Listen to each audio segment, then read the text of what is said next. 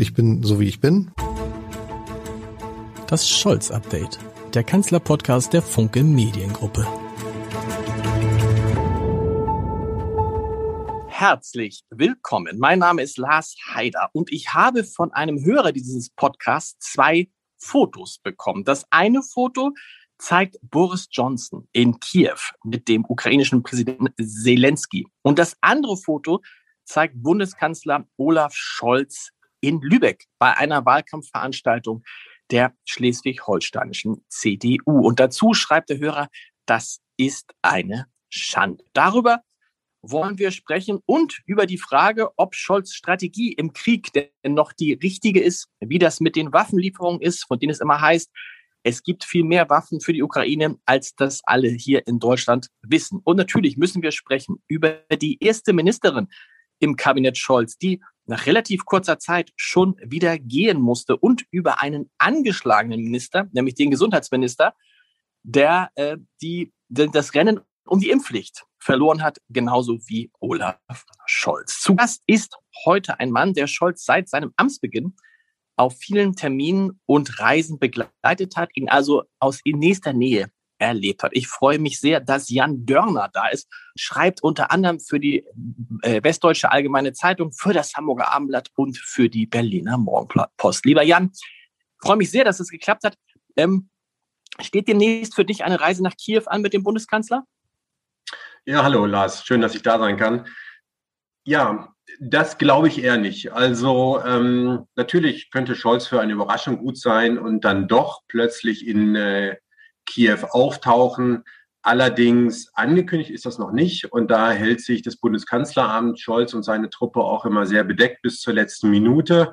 Ähm, und gerade jetzt bei so einer heiklen Reise, wo es ins Kriegsgebiet geht, ähm, sickert da vorher auch nicht durch. Aber im Moment kann ich mir nicht vorstellen, dass Scholz dort ähm, bald in Kiew zu sehen sein wird.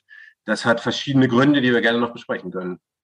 Sag mir mal die Gründe, das ist interessant, weil natürlich alle jetzt äh, danach rufen und sagen, Johnson war da, Ursula von der Leyen war da, der österreichische Bundeskanzler war da. Was sind die Gründe, warum Scholz nicht hingeht? Ja, wenn wir mal ein bisschen zurückspulen in diesem äh, ganzen Konflikt und ähm, in die ersten Wochen der Amtszeit von Olaf Scholz, so äh, Anfang Januar, da hat es eine Zeit gegeben, wo wir ihn sehr, sehr wenig gesehen haben, wo wir ihn wenig gehört haben ähm, wo gesagt wurde von vielen Medien, aber auch von der Opposition und auch von ähm, Vertretern der Ampelkoalition, wir müssen Scholz mehr sehen. Und das wurde dann gedreht in diese Frage, wo ist Scholz? Und ähm, da hat er sich gar nicht von beeindrucken lassen. Er äh, hat dann noch eine Weile gewartet und ähm, ist dann innerhalb von gut einer Woche erst nach Washington, dann nach Kiew und dann nach Moskau geflogen ähm, und hat das zu dem Zeitpunkt gemacht, wo er das für richtig hielt. Und als Begründung wurde aus seinem Umfeld dann immer gesagt, warum sollen wir sozusagen nur für die Show irgendwo hinfliegen? Wir machen keine Politik nur, um Bilder zu produzieren. Wenn Scholz irgendwo äh, Gespräche führt, wenn er irgendwo hinreist, dann, wenn es konkrete Sachen zu besprechen gibt. Und das ist der zweite Punkt ähm, jetzt in äh, der Frage, ob Scholz nach Kiew reist oder nicht. Was hätte er denn dazu besprechen? Also offenbar ähm, gibt es beim Thema Sanktionen und auch beim Thema Waffenlieferung gerade nichts, was Scholz der Ukraine anbieten kann und möchte.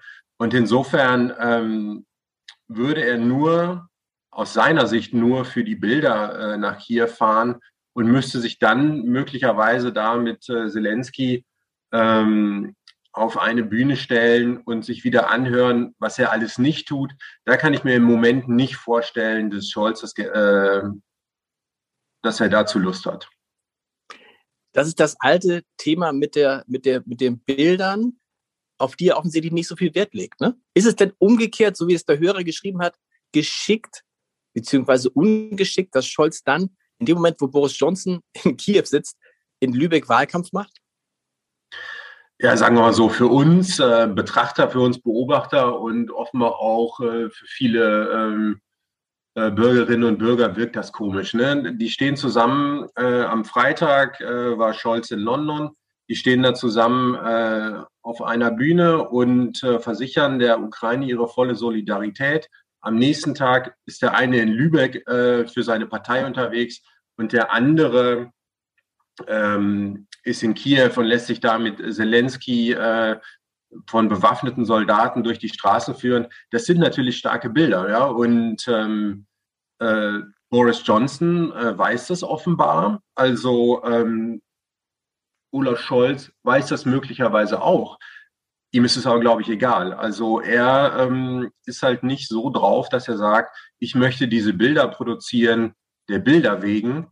Ähm, das bringt mir nichts und das bringt auch der Ukraine nichts. Aber darüber kann man natürlich streiten, ob das der Ukraine oder den Ukrainern nicht auch doch was bringt, ähm, wenn wichtige europäische oder überhaupt ausländische Politiker inmitten des Krieges nach Kiew kommen, um den Schulterschluss äh, mit Zelensky, mit der Ukraine, mit den Ukrainerinnen und Ukrainern, die entweder äh, in der Landesverteidigung kämpfen oder äh, vor den Bomben in irgendwelchen Kellern sich verstecken oder auf der Flucht sind, ähm, ob das nicht denen doch was bringt, wenn europäische Politiker nach Kiew kommen, um Flagge zu zeigen, um zu zeigen, wir stehen an eurer Seite, wir lassen euch nicht allein. Ich würde sagen, äh, diese Macht der Bilder, die ist im Krieg nicht zu unterschätzen. Und ähm, das ist möglicherweise neben anderen ein Fehler, die Scholz gerade macht, dass er diese Macht der Bilder im Krieg unterschätzt. Scholz würde jetzt sagen, wir setzen nicht auf die Macht der Bilder, wir setzen auf die Macht der Politik und der Entscheidung. Ähm, es nützt ja nichts, wenn man da hingeht und sagt, wir stehen an eurer Seite, aber dann die Ukraine nicht so unterstützt, wie es die Ukraine erwartet. Wie bewertest du das? Die Bundesregierung sagt immer, naja, wir liefern den Ukrainern natürlich viel mehr Waffen, als wir das offiziell sagen können. Ist Deutschland da viel weiter, als wir das alle wissen? Ja, das ist eine sehr gute Frage. Ich würde sagen ja und nein. Also einerseits sind sie weiter, sie kommunizieren das halt nicht. Ähm, was wir wissen ist, ähm, das ist eine offizielle Zahl, die die Bundesregierung auch mitgeteilt hat, dass im ersten Quartal dieses Jahres äh, 100 äh, ähm, oder Waffen und Rüstungsgüter für 186 Millionen Euro an die Ukraine geliefert worden sind. Und ähm, wenn wir sagen, ab dem ersten Quartal heißt das, ähm, seit dieser historischen Entscheidung wenige Tage nach Beginn des russischen Angriffs äh, ist das geliefert worden, weil vorher gab es ja keine Waffenlieferungen an die. Genau, also der Zeitraum ist viel der Zeitraum ist viel kleiner in Wirklichkeit. Wir reden über, wir reden letztendlich über kurz nach Kriegsbeginn, ne? Genau, wir reden ähm, äh, von dem Wochenende des, ähm, lass mich rechnen, das müsste der, der 26. Februar gewesen sein, wo diese Entscheidung gefallen ist. So seitdem äh, ist diese Summe aufgelaufen. Ähm, was sich da genau hinter versteckt, wissen wir nicht. Also die Bundesregierung hält sich da sehr, sehr bedeckt. Ähm, wir wissen, ähm, es sind Panzer äh, und Luftabwehrraketen und äh, Munition, einige Gewehre, Helme geliefert worden. Ähm, aber genaue Aufstellungen äh, gibt es da nicht. Und das unterscheidet auch äh, Scholz ähm, zum Beispiel von Johnson, der da rund um seinen Besuch in Kiew das ganz klar sagt, was sie machen. Äh, da geht es um äh, Antischiffsraketen, aber auch gepanzerte Fahrzeuge. So, das heißt, da wird mehr geliefert, als öffentlich kommuniziert wird. Aber bei den Sachen, die die Ukraine jetzt gerade braucht, die sie, vor, äh, die sie von äh, Deutschland und anderen Ländern fordern, da liefern wir bislang nicht. Und das ist meines Erachtens vor allem auf einen Konflikt innerhalb der Bundesregierung äh, zurückzuführen in der Frage, was man eigentlich machen sollte, was man machen kann, weil diese Frage nach schwerem Gerät, also zum Beispiel nach Panzern, da hängen eine ganze Menge an Fragen hinter, die sich so leicht nicht beantworten lassen. Das hat was mit der Ausrüstung zur Bundeswehr zu tun, aber es sind auch rechtliche Fragen. Und der Konflikt verläuft dann zwischen wem? Zwischen der SPD und den Grünen und der FDP? So ähm, liest sich das, genau. Also, also SPD äh, und Grüne auf der einen Seite und FDP auf der anderen. Genau, also wir haben jetzt die Äußerung äh, von Annalena Baerbock, die gesagt hat, wir müssen ähm, auch schweres Gerät liefern, äh, wir müssen da unser Zögern aufgeben. Sie äh, ist da sehr ähm, deutlich geworden und wird in ihrer Partei auch unterstützt von ähm, Vertretern wie Toni Hofreiter. Ja, ich meine, wir haben alle Toni Hofreiter vor Augen, ähm, dass der jetzt zu denjenigen äh, in der Koalition gehört, die sich da für die Lieferung schwerer Waffen in ein Kriegsgebiet äh, ausspricht. Also ich meine, das ist ja wirklich was, was man sich vor ein paar Wochen äh, noch überhaupt nicht äh, hat vorstellen können. Die FDP ist da auch ähm, auf derselben Linie. Also ich meine, die haben auch eine Weile gebraucht.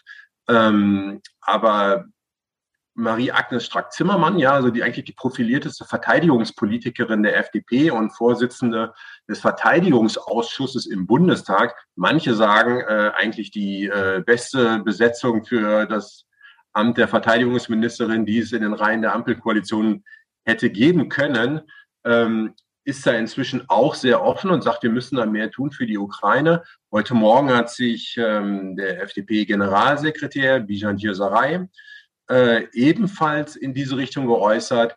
Und ähm, aus der SPD gibt es vereinzelte Stimmen, aber das Wichtigste ist natürlich das, was der Kanzler sagt.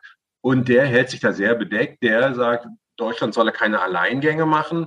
Äh, Deutschland solle abgestimmt handeln mit seinen Partnern. Da kann jetzt alles Mögliche hinterstecken. Das kann sein, dass, Deu äh, dass Olaf Scholz sagt, wir wollen das nicht machen, wir wollen keine schweren äh, Waffen, also Panzer zum Beispiel an die Ukraine liefern. Oder dass in der Tat was vorbereitet wird, dass zum Beispiel ähm, osteuropäische Staaten Panzer liefern und Deutschland und andere Verbündete versuchen, deren Lücken, die dadurch entstehen, aufzufüllen. Es ist nämlich so, dass diese Frage der Panzerlieferungen hat äh, aus deutscher Sicht verschiedene Probleme. Also erstens ähm, gab es ja die Idee, dass ähm, die Ukraine äh, Marder-Schützenpanzer bekommen könnte, die ähm, noch bei der Rüstungsfirma Rheinmetall vorhanden sind. Das Problem an diesen Marder-Panzern ist, die sind nicht einsatzbereit. Die müssen erst instand gesetzt werden. Das dauert offenbar je nach äh, Panzer mehrere Wochen bis Monate. Wir wissen aber, die mhm. Ukraine braucht diese Waffen schnell. Ja? Also die große russische Offensive im Osten der Ukraine, die wird innerhalb der nächsten Tage äh, erwartet. Mit Panzern, die gegen Jahresende kommen, können die Ukrainer natürlich in der jetzigen Situation nichts anfangen. Deswegen diese Idee, dass die Bundeswehr äh, von ihren Panzern welche jetzt sofort abgibt und dann diese äh, aufgearbeiteten Modelle einige Zeit später kriegt. Da hat die Verteidigungsministerin Christine Lamprecht, eine äh, Parteifreundin von Olaf Scholz, gesagt, nein, das möchte sie nicht, ähm, denn sie sieht die Einsatzbereitschaft Deutschlands äh, im Rahmen der NATO Bündnisverteidigung an der Ostflanke, aber auch den Betrieb im Innern, zum Beispiel bei der Ausbildung, sieht sie äh, gefährdet, beziehungsweise den können sie nicht mehr aufrechterhalten, wenn Deutschland jetzt seine Marder abgibt. Insofern ist diese Idee gestorben. Ähm, was in der Bundesregierung äh, auch eine Rolle spielt, ist die Frage, welches Signal senden wir auch an Putin, wenn wir jetzt anfangen, schweres Gerät zu liefern. Denn ähm, es ist so, dass die Ukrainer nach deutscher Analyse oder nach Analyse der Bundesregierung mit diesen äh, Marder-Schützenpanzern nicht unbedingt umgehen können. Das heißt, sozusagen das Fahren und Schießen, das kann man relativ schnell lernen. Die Wartung, die Reparatur, äh, die Instandsetzung dieser Panzer ist aber komplizierter. Dafür benötigt man eigentlich eine Ausbildung, die ein Dreivierteljahr bis ein Jahr eigentlich mhm. dauert. Und wer soll es machen? Also entweder äh, machen das Deutsche die Ausbildung oder die Wartung. Und äh, dafür müssten sie günstigenfalls aber in der Ukraine sein, denn dort würden die äh, Panzer ja eingesetzt. Und, Und dann, dann wäre Deutschland tatsächlich, äh, wäre Deutschland tatsächlich unmittelbar in den Krieg verwickelt. Ganz genau. Dann wäre Deutschland Kriegspartei, rechtlich gesehen. Ähm, das ist eine Frage, die man natürlich bedenken muss. Die andere Frage ist aber, für wann sind wir Putin-Kriegspartei? Sind wir es nicht schon längst? Und spielen diese rechtlichen. Äh, äh, aber meinst du, darauf, nimmt, darauf, hm? Nimmt Olaf Scholz darauf wirklich noch Rücksicht, was Putin denkt? Weil wir haben doch gelernt, ähm, er, er denkt sich das so, wie er das denkt. Egal, was wir machen, Putin wertet das so, wie er das wertet. Also kann man eigentlich auch aufhören, sich darüber Gedanken zu machen, wie Putin das bewerten wird. Ja, sagen wir mal so. Also in der Bundesregierung, wenn man da mit manchen Leuten spricht, und äh, ich hatte letztens ein interessantes Gespräch mit einem Mitglied der Bundesregierung über die Aussicht von äh, die Aussicht darauf, dass die Verhandlungen zwischen der Ukraine und Russland ähm, zu einer Lösung führen könnten. Ja, das war einer dieser Tage, mhm. wo es mal wieder so eine Meldung gab, wo man dachte, ist das vielleicht doch ein Hoffnungsschimmer? Mhm. Könnte da was passieren? Die Antwort war, also wir wissen, Putin lügt und er hat uns angelogen und er wird uns anlügen. Deswegen ist es ganz schwierig, diese äh, Signale ähm, der Hoffnung wirklich auch als solche zu deuten. Insofern, die Bundesregierung ist sich schon sehr bewusst, an wem sie bei Putin sind. Allerdings ähm, betrachten sie ihn nicht als vollkommen irrationalen Akteur. Also ich glaube, es spielt schon auch noch eine Rolle der Gedanke, dass sie sich irgendwann auch nochmal mit ihm an einen Tisch setzen müssen, beziehungsweise dass andere das tun müssen und das verhandelt werden muss. Und ähm, wir wissen, dass Scholz immer noch mit Putin in Kontakt steht. Ähm, da wird oder da ist seit Kriegsbeginn zwischen den beiden einigermaßen regelmäßig telefoniert worden. Und ähm, das ist sicherlich ein, äh, eine Verbindung, die Scholz nicht abreißen lassen will. Mhm. Also ähm, der Gedanke, wie, fand er, wie, fand er es denn, wie fand er es denn da, dass der österreichische Kanzler zu Putin nach Moskau gefahren ist? Ich glaube, nach seit Kriegsbeginn der erste europäische Regierungschef, der tatsächlich sich persönlich mit Putin getroffen hat. Man kann sich ja kaum vorstellen, dass das der österreichische Kanzler macht, ohne sich mit den wichtigsten Partnern in Europa abzusprechen. Genau, das ist sicherlich auch passiert. Also es hat ähm, der österreichische Kanzler auch gesagt, dass er äh, vorher mit den Verbündeten, unter anderem mit Deutschland, gesprochen hat. Und ähm, die werden sich vorher gut ausgetauscht haben, werden äh, die Botschaften äh, abgesprochen haben, die Nehammer überbracht hat. Das ist sicherlich ähm, passiert. Und in der Bundesregierung hat das ähm, öffentlich und auch in Gesprächen, die ich sonst geführt habe, niemand verurteilt. Also weil, wenn es gelingen sollte, Putin nochmal äh, Botschaften zu übermitteln, äh, durch einen Besuch, dann ist es aus Sicht der Bundesregierung was Positives. Also äh, Scholz hat letztens äh, in einem Podcast ein bisschen darüber gesprochen, über sein mhm. letztes Gespräch mit Putin. Und da hat er ähm, den Eindruck wiedergegeben, dass Putin gar nicht das volle Bild mehr bekommt äh, der Lage vor Ort in der Ukraine. Scholz hat unter anderem gesagt, er glaubt nicht, dass Putin äh, die volle Zahl der getöteten russischen Soldaten kennt. Und wenn er dann die Realität des äh, Schlachtfeldes in der Ukraine auch nochmal von anderer Seite wiedergespiegelt bekommt, ist es sicherlich zumindest nichts Negatives, würde ich jetzt mal sagen. Absolut. Worüber auch viel gesprochen wurde und immer noch gesprochen wird, ist die Frage des Gasembargos. Ähm, also Kohle hat, haben sich die Europäer geeinigt, Öl ist im Gespräch, Gas sagen die Deutschen nach wie vor, das können wir nicht machen. Ich habe da jetzt eine interessante, hm, einen interessanten Text gelesen über das Verhältnis der Ukrainer und äh, über das Verhältnis der Ukrainer und ihre Gaslieferung. Denn die Ukraine lässt ja das Gas durch ähm, ihr Land nach wie vor durchleiten und sagt offensichtlich auch, Leute, das ist nicht Prio 1. Also was wir jetzt brauchen, sind Waffen. Und ob ihr jetzt die Gaslieferung beendet, ist gar nicht so wichtig. Diskutieren wir in Deutschland über ein Thema, was im Moment gar nicht äh, tatsächlich prioritär ist? Naja, dafür müsste man gucken, was ist prioritär. Also und dafür müsste man sich äh, oder müssen wir uns mal in die Lage der Ukraine versetzen. Es ist so, die wir haben jetzt Nachrichten bekommen von einem, ich glaube, es waren 13 Kilometer langen äh, russischen Militärkonvoi, der sich auf die Ostukraine zubewegt. Das heißt, es sind hunderte, tausende äh, gepanzerte Fahrzeuge, die sich darauf vorbereiten, äh, die Ukraine in einer neuen Angriffswelle von Osten her zu überrollen. Ähm, das hat mit Kriegsführung, wie wir sie in den letzten Jahren oft gesehen haben, ja, wo eine äh, aus der Ferne gesteuerte Drohne gezielt irgendwas bombardiert hat, nichts zu tun. Das, äh, äh, also hier in Berlin äh, ist zu hören, das wird eine Panzerschlacht wie im Zweiten Weltkrieg. Ja, also das mhm. wird äh, schrecklich werden. Und ähm, da ist natürlich den Ukrainern ist natürlich lieber, dass die Panzer und andere Waffen, die sie in dieser Situation gebrauchen können, äh, schnell kriegen. Ja, da geht es äh, nicht um Monate, da geht es auch nicht um Wochen, da geht es möglicherweise um Tage und Stunden. Ja, also das ist sicherlich aus Sicht der Ukrainer ähm, die Priorität eins. Gleichzeitig. Also nochmal, um es klar zu sagen, an, an diesem Angriff ändert jetzt auch nichts, wenn Deutschland heute sagt, wir bestellen kein Gas mehr in Russland. Nein, höchstwahrscheinlich nicht. Ne? Also, ähm, weil vermutlich, also ich meine, die Panzer sind da. Äh, Putin wird dann auch nicht von heute auf morgen das Geld ausgehen. Äh, sondern das sind dann Effekte, die sich über Wochen, Monate und möglicherweise noch einen längeren Zeitraum äh, hinziehen, dass sowas Wirkung zeigt.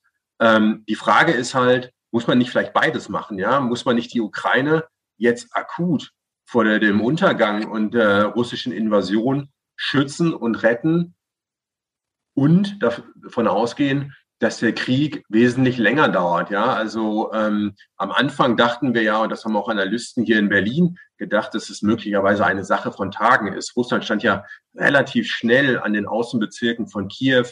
Und ich muss gestehen, ich dachte auch, das dauert nicht mehr lange, bis Kiew äh, vollkommen unter russischer Kontrolle ist. Das ist nicht eingetreten, zur Verwunderung vieler, offenbar auch zur Verwunderung der, äh, Verwunderung der Russen. Da wird jetzt eine andere Taktik gefahren. Und wir müssen uns auch darauf einstellen, dass dieser Krieg uns noch lange, lange begleitet. Und dann kommt man natürlich wieder in den Bereich, den du angesprochen hast. Punkto Gasembargo müssen wir nicht Putin auch langfristig mit nicht militärischen Mitteln so äh, unter Druck setzen, dass er diese Kosten dieses Krieges einfach nicht mehr schultern kann. Und dann kommt natürlich die Frage eines Gasembargos wieder ins Spiel. Wie ist denn insgesamt die Einschätzung jetzt für den weiteren Kriegsverlauf? Also es steht offensichtlich eine schwere Schlacht im Osten der Ukraine bevor. Kann man jetzt aber Menschen, die aus der Ukraine geflüchtet sind und die aus Kiew und der Umgebung kommen, sagen, ihr könnt wieder zurückkehren, was ja viele möchten, ist das sicher? Also ich glaube, das kann man den Menschen nicht raten. Ähm, ich weiß jetzt nicht, wovon äh, ukrainische Flüchtlinge ausgehen, die vielleicht im Westen des Landes, in Polen oder in Deutschland inzwischen Zuflucht gefunden haben, die aus äh, dem Osten oder aus Kiew kommen, äh, die sich Hoffnungen machen, bald zurück, äh, zurückzukehren. Ähm, aber die, diese Situation hat sich sicherlich nicht entschärft und ähm, äh, wenn ich es heute Morgen richtig gelesen habe, hat auch der äh, Bürgermeister von Kiew, Klitschko, die Bevölkerung gewarnt, noch nicht zurückzukommen. Die Gefahr sei noch nicht vorbei. Denn Weil man eben nicht weiß, ob die Russen tatsächlich das sozusagen jetzt sich auf den Osten konzentrieren und dann, je nachdem, wie das da ausgeht, Ruhe geben, sondern weil es auch sein kann, dass sie danach, sollten sie das erobern, die Gebiete, dann doch wieder versuchen, den Rest der Ukraine zu bekommen. Das hat, haben zumindest, ist auch zumindest aus dem Umfeld von Putin so ein bisschen durchgesickert. Absolut. Also ähm, wir müssen damit rechnen, dass Putin auf jeden Fall äh, Geländegewinne in der Ostukraine erzielen möchte, möglicherweise eine Landbrücke äh, oder eine Landverbindung bis runter zur Krim schaffen. Ähm, davon muss man ausgehen, dass es auf jeden Fall eine der äh, prioritären Ziele von Putin ist. Aber wenn es jetzt aus seiner Sicht militärisch gut laufen sollte und der Widerstand der Ukrainer da ähm, gebrochen werden kann, wüsste ich nicht, warum er nicht auch äh, einen zweiten Angriff auf Kiew versuchen sollte. Also ähm, damit muss man sicherlich rechnen. Kommen wir mal in dieser Situation auf die innenpolitische Lage in Deutschland. Man könnte ja sagen, dass Olaf Scholz eigentlich genug zu tun hätte und alles gebrauchen kann, aber keine Unruhe in seiner Regierung, zumal diese Regierung ja noch relativ jung ist und zumal Olaf Scholz mit Unruhen in seiner Regierungen ja gar nicht so eine Erfahrung hat. In Hamburg, wenn ich mich recht erinnere, in den zehn Jahren, in denen er in Hamburg regiert hat, musste er überhaupt keine Ministerinnen und Minister ersetzen, weil der oder die zurückgetreten ist. Jetzt haben wir schon, du weißt es wahrscheinlich besser als ich, nach wie vielen Tagen? 123, 124 Tagen? Hast du die Zahl im Kopf? Ja, ich glaube, je nach Zählweise, äh, äh, wenn man den Tag der Vereidigung mitzählt, 125 Tage. Wundervoll. Also nach 125 Tagen ist die erste Ministerin, nämlich die Familienministerin Anne Spiegel, zurückgetreten. Du hast es schon, bevor sie zurückgetreten ist, geschrieben, hast geschrieben, dass ihre Erklärungen nicht reichen würden, dass sie zurücktreten müsste. Wie sehr hat das die Regierung getroffen und vor allen Dingen wen in der Regierung hat es eigentlich getroffen? Den Kanzler oder vor allen Dingen die Grünen? Ja, ich denke, das äh, trifft vor allem die Grünen und äh, weniger die Ampelregierung an sich, denn die Gründe für diesen Rücktritt, die liegen ja ähm, vor der Zeit der äh, Ampelkoalition. Das heißt, äh, Frau Spiegel ähm, hat Fehler gemacht, die noch äh, aus ihrer Zeit in Rheinland-Pfalz herrühren, die sie jetzt eingeholt haben. Dann hat sie sehr misslich kommuniziert, hat ähm, behauptet, sie habe in diesem langen Urlaub, den sie nur wenige Tage nach der Flutkatastrophe im Ahrtal angetreten hat, ähm, habe sie an Kabinettssitzungen teilgenommen aus der Ferne. Da musste sie dann einräumen, dass es nicht so war. Und äh, es zeigte sich einfach ein Bild ähm, einer Politikerin, die dann mit dieser Verantwortung, äh, die sie jetzt zu, dann in Berlin übernommen hatte, ähm, dann doch überfordert gewesen ist. Und ähm, das ist alles sehr menschlich und nachvollziehbar. Und ähm, die familiären Umstände, die sie geschildert hat mit äh, ihrem Mann, der äh, erkrankt ist, da muss man auch sagen, das äh, hat Mitleid verdient und da muss sie auch von ihrer Partei geschützt werden. Und es ist gut, dass sie dann äh, auch die Einsicht gewonnen hat, dass das im Moment vielleicht alles ein bisschen viel ist. Allerdings, und ich finde deswegen schwächt das die Grünen, ähm, frage ich mich, ob man das nicht vorher auch hätte äh, bedenken können. Also ähm, eine Spiegel, die äh, war ja nicht in einem Raumschiff unterwegs, ja. Also die, mhm. äh, da müssen ja auch Menschen gewusst haben, dass sie sehr belastet gewesen ist. Und man muss sagen, dass dieser ganze Prozess der Auswahl der äh, Ministerinnen und Minister für das Ampelkabinett hat die Grünen sehr, sehr beschäftigt äh, da hat es tiefe Wunden gegeben. Da wurde dann aufgrund äh, von regionalpolitischem und auch äh, Geschlechterproports ähm, wurden andere, äh, die sich sicherlich darauf vorbereitet haben, im Falle einer Regierungsbeteiligung äh, ins Kabinett einzurücken, wurden übergangen. Also man, da kann man wieder Toni Hofreiter nennen oder auch Katrin Göring-Eckardt. Mhm. Und insofern ähm, liegt jetzt sozusagen, einer der Fehler liegt auch in diesen Tagen, wo die Grünen ihr Personal ausgewählt haben. Das haben sie nicht gut gemacht. Äh, sie haben da, äh, wollten gerne Anne Spiegel, ähm, die da in Rheinland-Pfalz äh, in gewisser Art und Weise ein Shootingstar geworden ist. Rückblickend muss man sagen, da haben sie ihre Mannschaftsaufstellung nicht klug gewählt. Und insofern äh, würde ich sagen, das fällt jetzt vor allem auf die Grünen zurück. Vor allem, weil sie auch, ja, jetzt sind erstmal alle äh, Posten vergeben, ja, in der Fraktion, in der ähm, äh, in den Ministerien, die sie so hatten, dass sie da jetzt wieder auf Personal Scouting gehen müssen und jemanden suchen, der wieder in dieses Profil passt, ähm, dass sie da neben den fachlichen Qualifikationen äh, halt äh, anlegen. Und insofern sehe ich das äh, in erster Linie ähm, als ein Problem bei den Grünen und erst in zweiter Linie als ein Problem äh, im Ampelkabinett. Da hat ja auch der Kanzler hat ja auch gesagt, er hätte höchsten Respekt äh, vor diesem Rücktritt und würde tatsächlich mitfühlen mit Anne Spiegel. Auch das, glaube ich, so eine typische Art und Weise von, von Scholz mit solchen Rücktritten umzugehen. Ne? Also denjenigen, die zurücktreten, keinen Vorwurf zu machen.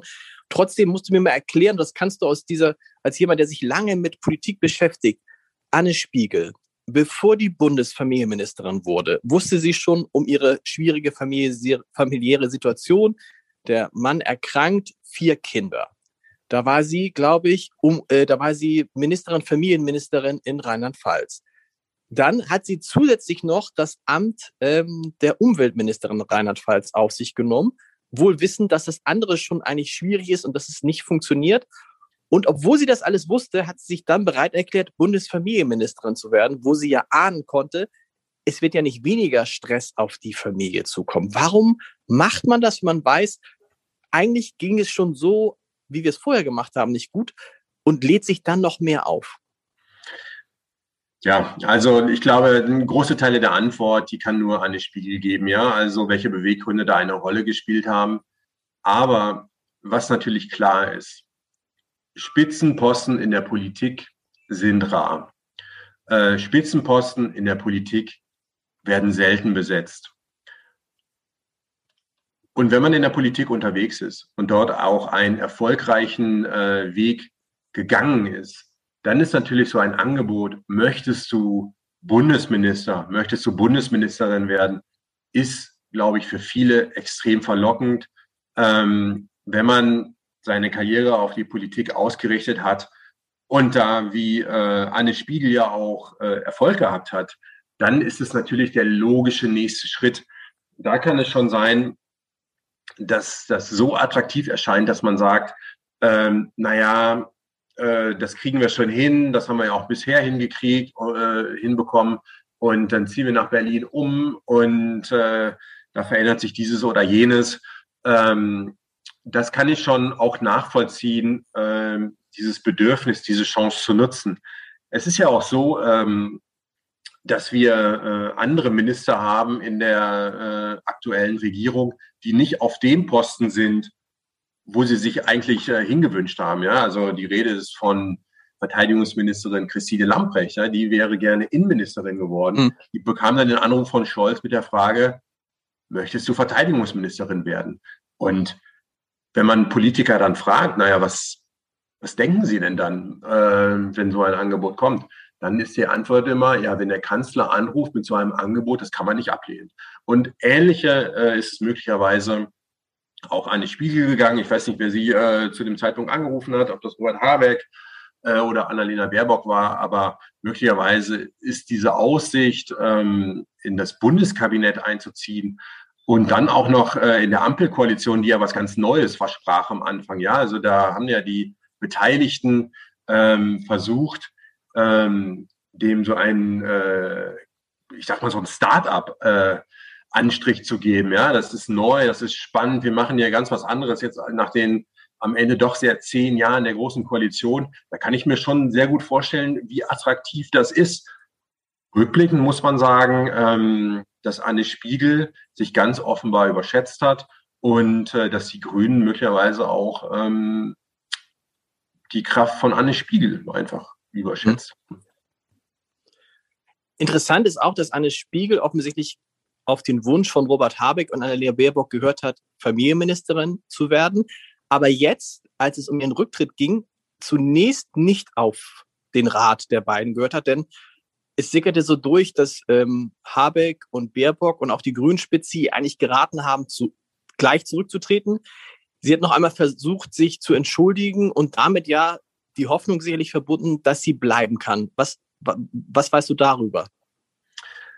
Ja, also wenn man sich diesen Auftritt äh, anguckt, ähm, den sie dann am Sonntagabend ganz kurzfristig äh, einberufen hatte, äh, das ist sicherlich eine Verzweiflungstat gewesen. Also sie war ähm, zu dem Zeitpunkt, war sie nervlich ähm, sicherlich nicht in der Lage, äh, da ihren Fall öffentlich erfolgreich zu äh, argumentieren, sage ich mal. Und sie ist ja auch ganz offenbar schlecht vorbereitet worden. Ähm, sie war sicher teilweise oder in einem Moment war sie sich offenbar nicht im Klaren darüber, dass das live im Fernsehen übertragen wurde, mhm. äh, weil sie dann nochmal äh, eine Rücksprache hielt mit ähm, einer Mitarbeiterin und sagte, das muss ich jetzt noch irgendwie abbinden, oder? Und dann noch einmal ansetzte und äh, sich erneut entschuldigte. Also da muss man sagen, ja, Anne Spiegel wollte an ihrem Job festhalten, was sicherlich mit dem zu tun hat, was wir gerade besprochen haben. Also ähm, nach so kurzer Zeit auszuscheiden, äh, wenn man gerade sein ganzes Leben mit Mann und vier Kindern nach Berlin verlegt hat und sich auch, ähm, was die, den eigenen beruflichen Werdegang angeht, möglicherweise einen Traum erfüllt hat, das kann ich schon auch verstehen. Ähm, Stimmt. Aber sie hat in dem Moment, hat sie nicht, offenbar nicht mehr erkannt, ähm, dass sie schon die Rückendeckung ihrer Partei nicht mehr hatte, was ja auch wirklich ganz auffällig war, dass dann an dem Montag, bis sie selber da die Konsequenzen äh, gezogen hat gegen Mittag äh, und äh, ihre Rücktrittsankündigung verschickt hat, dass da kein prominenter Grüner, keine prominente Grüne mehr hier beiseite gesprungen ist. Und äh, noch schlimmer als das volle Vertrauen ausgesprochen zu bekommen in so einer Situation ist ja, wenn niemand mehr etwas sagt. Also sie, ähm, da ist sie sicherlich auch äh, hinter den Kulissen nochmal bearbeitet worden, beziehungsweise musste das verarbeiten, dass die Parteispitze auch einfach nicht mehr hinter ihr stand. Ne? Also das war ganz eindeutig. Die Grünen könnten jetzt natürlich, so komisch das klingt, die Situation nutzen und eines der Hauptmentakel lösen, nämlich ähm, man könnte einfach Anton Hofreiter zum Familienminister werden. Wir erinnern uns daran, das war, glaube ich, überbessert mich da, der größte Kritikpunkt an den Grünen und das, was die Grünen auch in sich erschüttert hat, dass Anton Hofreiter bei der Besetzung der Regierung keinen Posten bekommen hat. Er wird wahrscheinlich trotzdem keinen kriegen und schlicht deswegen, weil er keine Frau ist? So sieht's aus. Also ähm, nicht nur die Grünen, sondern auch Olaf Scholz ähm, äh, schreiben ja das Thema Parität ganz groß, was ja die Postenbesetzung angeht. Ähm, Im Moment ist es so, dass, ähm, oder bisher ist es so gewesen, dass bei den Grünen drei Frauen und zwei Männer im Kabinett mhm. gesessen haben und damit auch ähm, die Parität im Gesamtkabinett, wenn man den Kanzler rausnimmt, gewahrt ist. Ähm, würden die Grünen jetzt Anton Hofreiter nachbesetzen, hieße das, dass sie eigentlich von ihren eigenen Prinzipien abweichen. Äh, dann wären die Männer in der Überzahl. Das lässt sich eigentlich von den Grünen nicht vertreten. Und es würde auch Olaf Scholz eigentlich in eine Bredouille bringen, weil äh, diese Parität in seinem Kabinett, das war ein Wahlkampfversprechen, ja, da hat er ähm, dann während der Koalitionsverhandlungen und dann, als es um die Vergabe der Posten ging, hat er da sehr streng darauf geachtet. Ähm, entweder würden die Grünen dann dafür sorgen, dass Olaf Scholz im Nachhinein sein Wahlversprechen doch nicht einlösen kann, oder es müsste zu einer größeren Kabinettsumbildung kommen, ähm, wo Olaf Scholz in der jetzigen Situation alle ähm, allerdings wirklich geringstes Interesse oder sagen wir mal kein genau, Interesse. Genau, da hat er gar kein Interesse dran. Aber es gab in Hamburg auch die Situation, dass als die damalige Kultursenatorin äh, Barbara Kisseler im Amte verstarb, dass Olaf Scholz dann einen neuen Kultursenator braucht, eine neue Kultursenatorin und unbedingt eigentlich auch eine Frau haben wollte es aber einen geeigneten, einen sehr geeigneten männlichen Bewerber gab, nämlich Carsten Broster, und er sich nach langer Zeit dann doch dazu durchgerungen hat, zu sagen, egal, ich gucke jetzt nicht, ist es eine Frau, ist er aus dem richtigen Stadtteil, ist er aus dem, aus dem richtigen Teil der Regierung, aus dem richtigen Teil der Partei, sondern ich gucke jetzt nur, ist es eigentlich der beste, die beste Person für den Posten, hat ihn dann ernannt. Also es fällt ihm schon einfacher, solche Entscheidungen zu treffen, während einer Regierung als am Beginn einer Regierung. Also ich glaube, ausschließen muss man das nicht, aber ich glaube wahrscheinlich bei den Grünen ist es ausgeschlossen, weil die müssen doch jetzt wieder gucken, du verbesserst mich wieder. Mann oder Frau, Realo oder Fundi, welcher äh, Landesverband ist, ne? Und so weiter. Ganz und genau, ja. Da wird es, da wird es einfach, im Zweifel gibt es da eine Durchschnittslösung, mit dem man, mit der man keinem wehtut. Und der Hofreiter, wenn man ihn jetzt erlebt, ist ja jemand, der absolut für einen Ministerposten ähm, geeignet wäre. Und auch das wäre mal wieder ein Zeichen, wenn das Familienministerium wieder an einen Mann ginge. Ich glaube, der letzte war Heiner Geißler. Genau, der letzte war Heiner Geißler, das ist lange, lange her. Äh, Anton Hofreiter ähm, ist sicherlich mit allen politischen Wassern gewaschen, das kann man so sagen. Äh, er ist auch, ähm, sagen wir mal, streitlustig, ja, was ja für politisches Spitzenpersonal ähm, äh, durchaus eine positive Eigenschaft ist oder ähm, zur Stellenbeschreibung mit dazugehört. Und insofern ähm, kann man ihm das schon auch zutrauen. Ähm, allerdings hat die grünen Vorsitzende Ricarda Lang heute gesagt, ähm, dass diese Paritätsfrage weiterhin so entschieden werden soll, wie das war. Deswegen, ich gehe fest davon aus, dass die Grünen eine Frau äh, nachbesetzen werden. Und Ricarda Lang dann selber oder äh, Frau Göring-Eckardt? Das sind dann die beiden, die so in Frage kommen, ne? Ja, ähm, Ricarda Lang glaube ich eher nicht. Also sie ist auch gerade erst ähm, Parteivorsitzende geworden und das äh, gehört ja auch zu den Besonderheiten der Grünen, dass sie die Ämter in Partei und Regierung trennen. Das heißt, Äh, da müsste dann schon nach wenigen Wochen wieder eine Frau für den Vorsitz gesucht werden. Das mhm. heißt, das wäre das nächste Problem.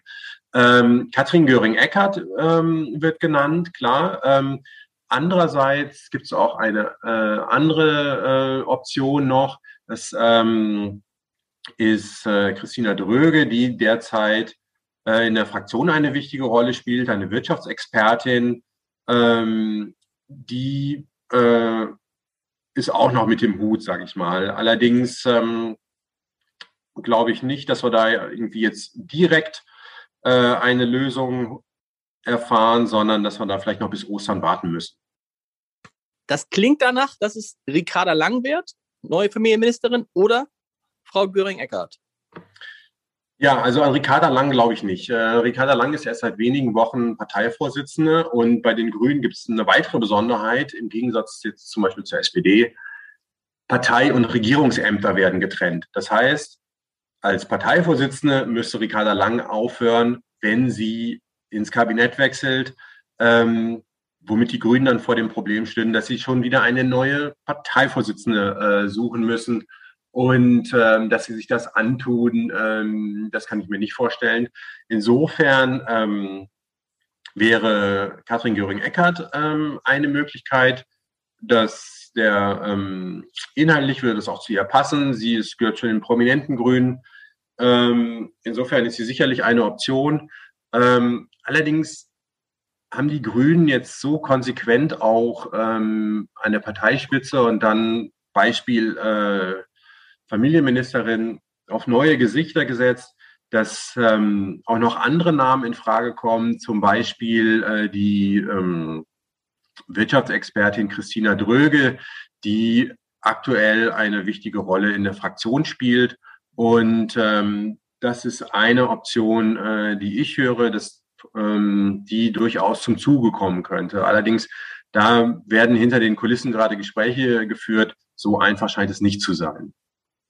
Gibt es auch einen, der sich darüber freut in der Regierung, dass, also das heißt, freut ist das falsche Wort, aber für den es nicht so Unzeit kommt, dass eine andere Ministerin jetzt auf einmal im Fokus ist, nämlich Karl Lauterbach? Weil bevor Anne Spiegel zurücktrat, sprachen alle über Karl Lauterbach, über den angeschlagenen Gesundheitsminister, der seine Impfpflicht nicht durchgebracht hat, der bei Markus Lanz einen Rückzieher gemacht hat in Sachen Quarantäne, was ja auch viele als ungeschickt äh, empfanden und über den jetzt schon wieder viel gemunkelt wurde und gesagt wurde, siehste, Scholz hatte schon recht, dass er ihn ursprünglich nicht wollte, der kann es nicht.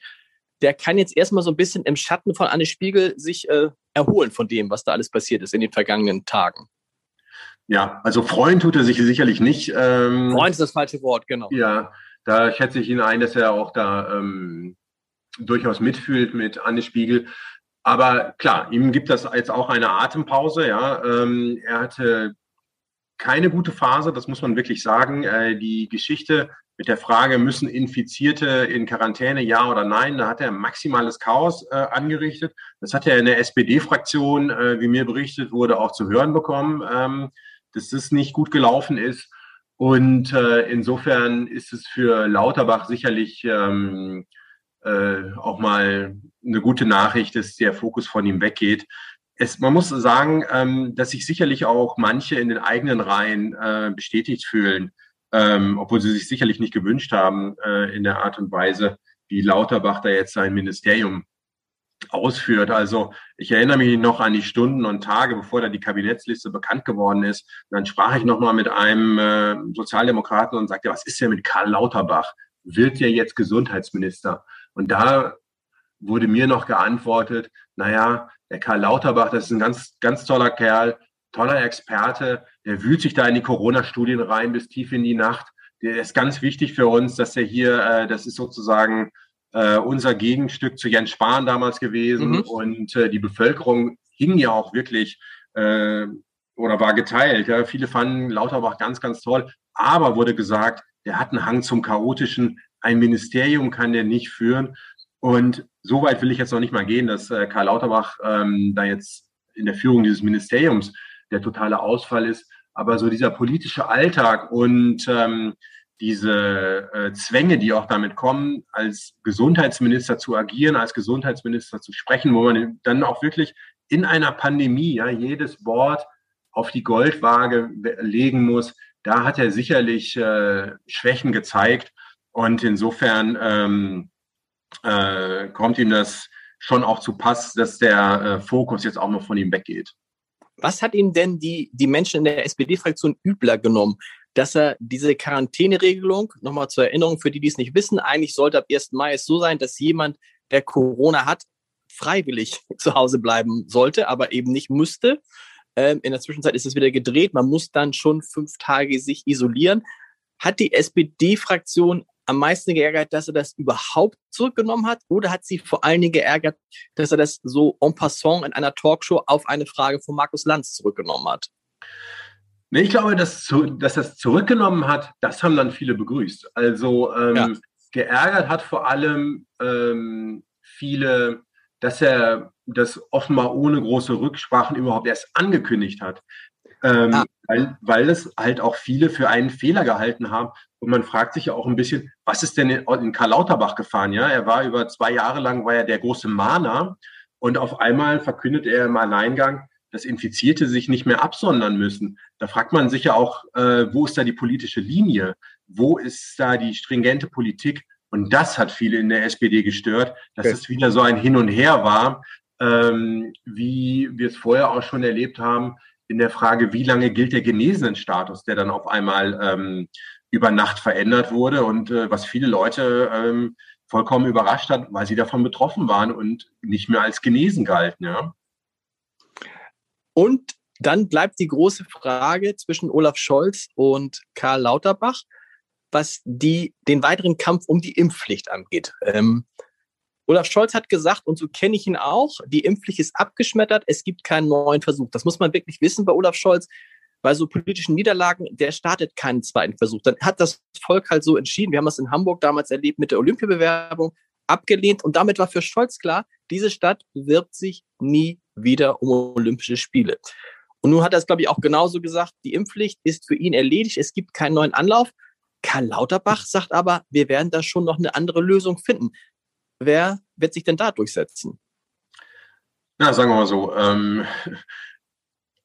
Olaf Scholz möchte, glaube ich, vor allem, dass jetzt diese Niederlage nicht weiter an ihm kleben bleibt. Ja, wenn äh, äh, Lauterbach das noch hinkriegt, da im Gespräch mit der Unionsfraktion ähm, äh, eine Lösung zu finden, die dann auch wirklich eine sichere Mehrheit im Bundestag äh, kriegt, dann äh, nimmt Scholz das sicherlich ähm, dankend an. Allerdings, Scholz wird sich da nicht verkämpfen. Also er hat ja jetzt schon für diese Impfpflicht, äh, hat er sich sehr wenig eingesetzt und hat das da laufen lassen. Also ähm, insofern räume ich dem ganzen Vorhaben sehr, sehr geringe Chancen ein. Und ganz sicher ist, im nächsten Herbst, im nächsten Winter, falls die Zahlen wieder stark hochgehen sollten, stehen wir ohne Impfpflicht da. Und das ist dann auch das Ergebnis äh, einer Politik in der Ampel, die sich bei diesem Punkt Corona einfach nicht grün ist. Das liegt daran, dass die FDP da nicht mitmacht, dass Olaf Scholz da keine eigene Mehrheit hat. Und das ist sicherlich für einen Kanzler ähm, keine gute Nachricht.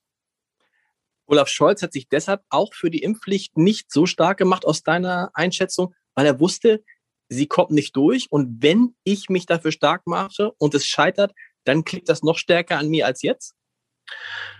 Also sagen wir so, ich glaube, er hat ähm, relativ schnell gemerkt, ähm, dass dieses Projekt mit erheblichen äh, Gefahren verbunden ist. Und ähm, sagen wir so, er hat sich nach meinem Empfinden hat er sich nicht dafür in die Bresche geworfen. Ja, er hat es laufen lassen und hat dieses Scheitern äh, zumindest in Kauf genommen.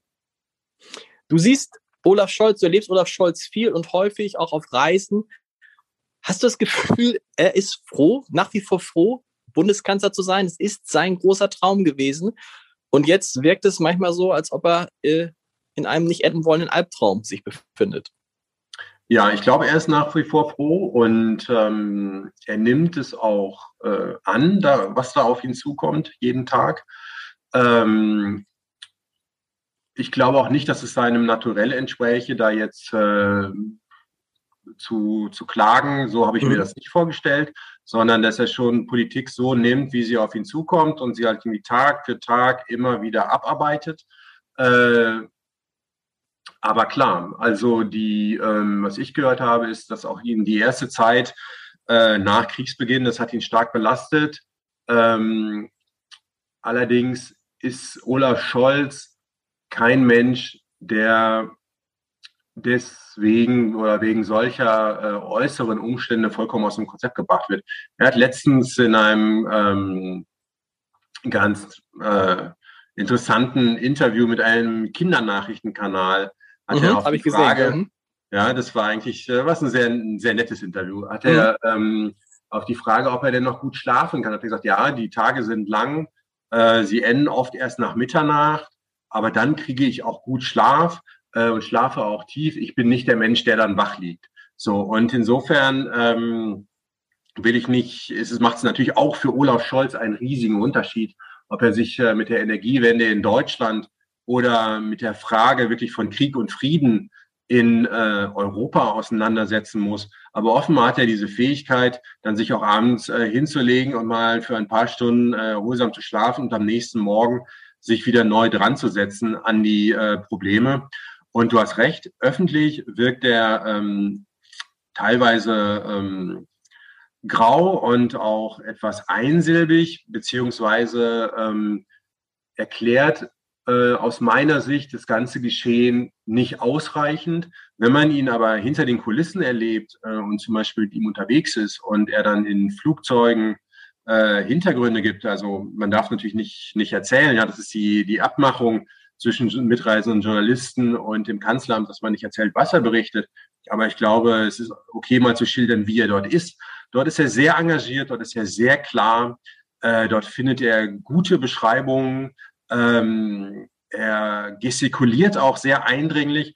Und ich frage mich da manchmal, warum ist der Kanzler dann in der Öffentlichkeit nicht mehr so, äh, wie er dann auch mal hinter den Kulissen ist, wo er sehr energisch auch sein kann und auch wirklich Sachverhalte sehr spannend darstellt.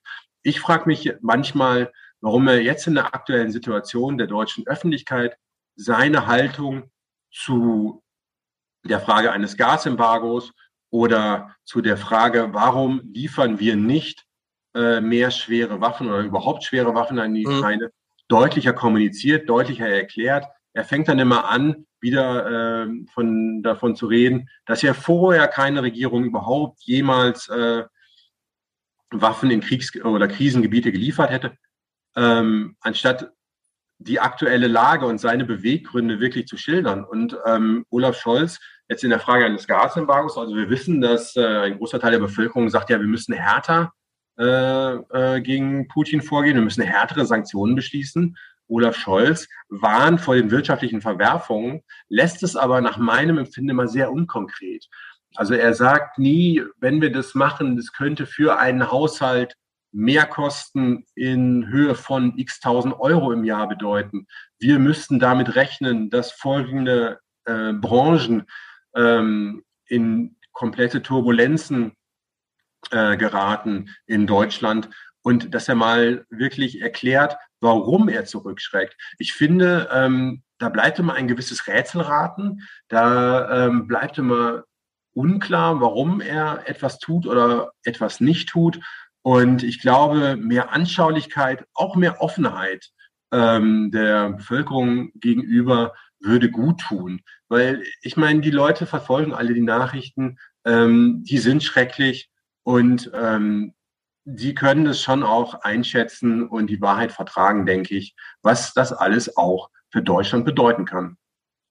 Jan, vielen Dank. Es bleibt das große Rätsel, ähm, das mich auch seit jetzt elf Jahren, seit ich Olaf Scholz kenne, verfolgt. Weil man könnte ja glauben, wenn man ihn nicht kennt, der kann nicht anders sein, als so, wie ihn die meisten Menschen erleben. Aber du hast es eben wunderbar beschrieben. Er kann komplett anders sein. Ein anderer Mensch, er will es nur ja, offensichtlich genau. nicht. Er will es, er will es nur offensichtlich, was ich nach wie vor schade will. Vielen Dank. Heute in einer Woche äh, ist Kai Diekmann zu Gast, der engste Freund des, was ist es denn, Vorvorgängers, nämlich von Helmut Kohl. Kai Diekmann, früherer Bild-Chefredakteur, enger Freund von Helmut Kohl, Trauzeuge von Helmut Kohl. Helmut Kohl war sein Trauzeuge und Helm, äh, Kai Diekmann war gerade in, äh, in der Ukraine, hat die Klitschkos da äh, getroffen nächste Woche in, an dieser Stelle. Vielen Dank, Jan. Äh, bis nächste Woche. Vielen Dank. Viele Grüße nach Hamburg.